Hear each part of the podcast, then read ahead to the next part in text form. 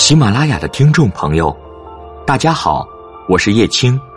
您现在收听到的是易玲主持的《易玲不是教你装》。大家好，我是易玲，欢迎您的收听。如果您想了解文章的文本信息，欢迎您关注我的公众微信“易玲不是教你装”和“易玲品味讲堂”。当然，如果你有其他更多想和我说的，也欢迎您关注我的新浪微博“郭易玲”。好，我们今天给大家分享的文章题目是“粗布麻衣，洗尽铅华成素姿”。在苏州试过棉麻旗袍，那年的状态始终觉得缺点什么，驾驭不了。能够真正驾驭得了粗布麻衣的气质，一种是不谙世事的天真，还有一种是洗尽铅华成素姿的淡然。路过好些古镇，都可以看到有织布机在织一些印花布。或者有绣娘在绣花，可能都是特意给人看的吧。棉麻的布料，文字意义上来理解，就是棉和麻的混纺。遇到后面，大家对衣服本身的品质有要求，天然材质穿起来舒服一点。还有一种夏季常见的面料，麻料以大麻、亚麻、黄麻。椒麻就是等各种麻类的植物纤维为原料来纺织的，优点是强度极高，也是非常结实耐磨，不容易撕断，它穿着会比较凉爽，啊，出汗以后也比较舒服。但我们平时看到的有些麻的面料可能就粗糙一点啊，特别容易皱。现在我看各种宣传都有写着天然织染等做法。科技进步了，在面料的做法和工艺上都会有新的突破。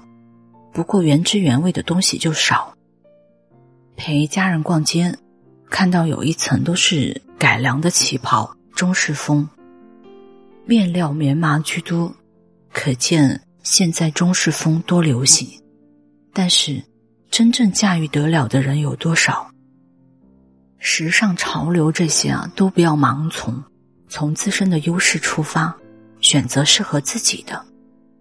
我们先从款式上来分析，棉麻的面料不可能像真丝旗袍那样修身，大部分 A 型或者袍子一样的长度。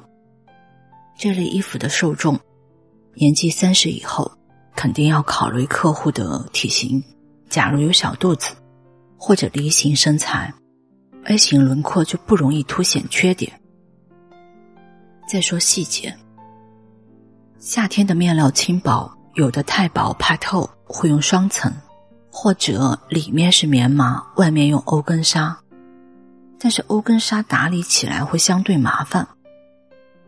家里有保姆阿姨的朋友们随意啊。旗袍讲究的一般会用直角扣或者手工盘扣，中式风的棉麻布衣。大部分也会有手工盘的直角扣，但是为了做工简单和现在的人穿着方便，大部分背后会采用拉链的改良款。最后颜色上来讲，在昆明看到一些走民族风路线的品牌，大红大绿、艳丽的颜色居多；在温婉的江浙、茶服、禅服或者中式风的品牌，颜色清浅一点。纯白、淡蓝、淡紫、淡粉居多。在昆明给某行上课，我买到过一件绿色的棉麻上衣，正好搭配多年前的麻料裤子。鞋子选了一双同学送的手工布鞋，穿着舒适，走多远都不累。只是布鞋得天晴的时候才能穿。我全身的配饰就用了一对西双版纳买的民族风耳环。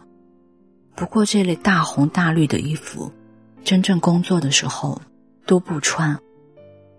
分析完，说下怎么选择和驾驭的问题。先看自己的肤色和状态。某些城市的紫外线强，自身肤色不是特别白的话，清浅的颜色驾驭起来有难度。大红大绿这样鲜艳的颜色，穿得好不仅仅是肤色和妆容了，自身气场是关键啊。有时候棉麻的颜色容易有灰旧感，对于陈天活的热切肆意、任性的人来说，这种灰旧的颜色可能不太适合个性。款式上基本上没有大的变化，注意长短，不要淹没到衣服里面就好。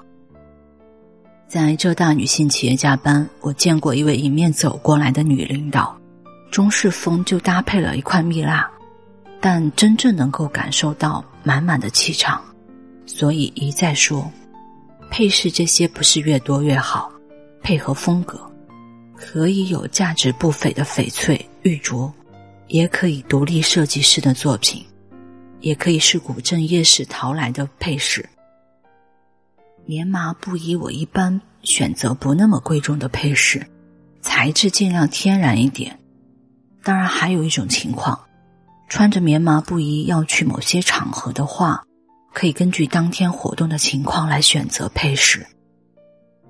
我看到好些店铺或者商场也有配套的鞋子，坡跟布鞋，绣花的那种。要是本身的衣服特别复杂的情况，比如绣花多。